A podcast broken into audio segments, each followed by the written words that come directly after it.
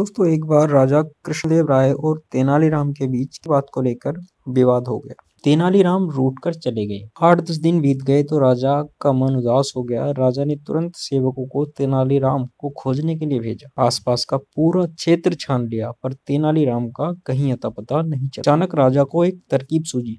उसने सभी गाँवों में मुनादी कराई। राजा अपने राजकीय कुएँ का विवाह रचा रहे। इसलिए राजा के सभी मुखिया अपने अपने गाँव के कुओं को लेकर राजधानी पहुँचे। जो आदमी इस आज्ञा का पालन नहीं करेगा, उसे जुर्माने में एक हज़ार स्वर्ण मुद्राएँ देनी मुनादी सुनकर सभी लोग परेशान हो गए। भला कुएँ भी कहीं लाए जा सकते हैं? जिस गाँव में तेनालीराम बेश बदल कर रहता था, वहाँ भी यह मुनादी सुनाई दी। गाँव का मुखिया परेशान था। तेनालीराम समझ गए कि उसे खोजने के लिए ही महाराज ने यह चाल चली। तेनालीराम ने मुखिया को बुलाकर कहा, मुखिया जी, आप चिंता न करें। आपने मुझे गाँव में आश्रय दिया है, इसलिए आपके उपकार का बदला मैं चुकाऊँगा। मैं एक तरकीब बताता हूँ। आप आसपास के मुखियाओं को इकट्ठा करके राजधानी की ओर प्रस्थान करें। सलाह के अनुसार सभी राजधानी की ओर चल दिए।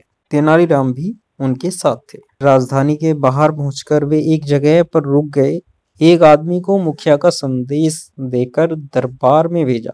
वह आदमी दरबार में पहुँचा और तेनालीराम की राय के अनुसार पहुँचा और बोला, महाराज, हमारे गाँव के कुएँ विवाह में शामिल होने के लिए राजधानी के बाहर डेरा डाले हुए हैं। आप मेहरबानी करके राजकीय कुएँ को उनकी अगवानी के लिए भेजें, ताकि हमारे गाँव के कुएँ सम्मान के साथ दरबार के सामने हाजिर हो सके। राजा को उनकी बात समझने में देर नहीं लगी कि ये तेनालीराम की ही तरकीब है। राजा ने पूछा, सच बताओ कि तुम्हें यह तरकीब किसने बताई? राजन थोड़े दिन पहले हमारे गाँव में एक परदेसी आकर रुका था। उसी ने हमें यह तरकीब बताई है।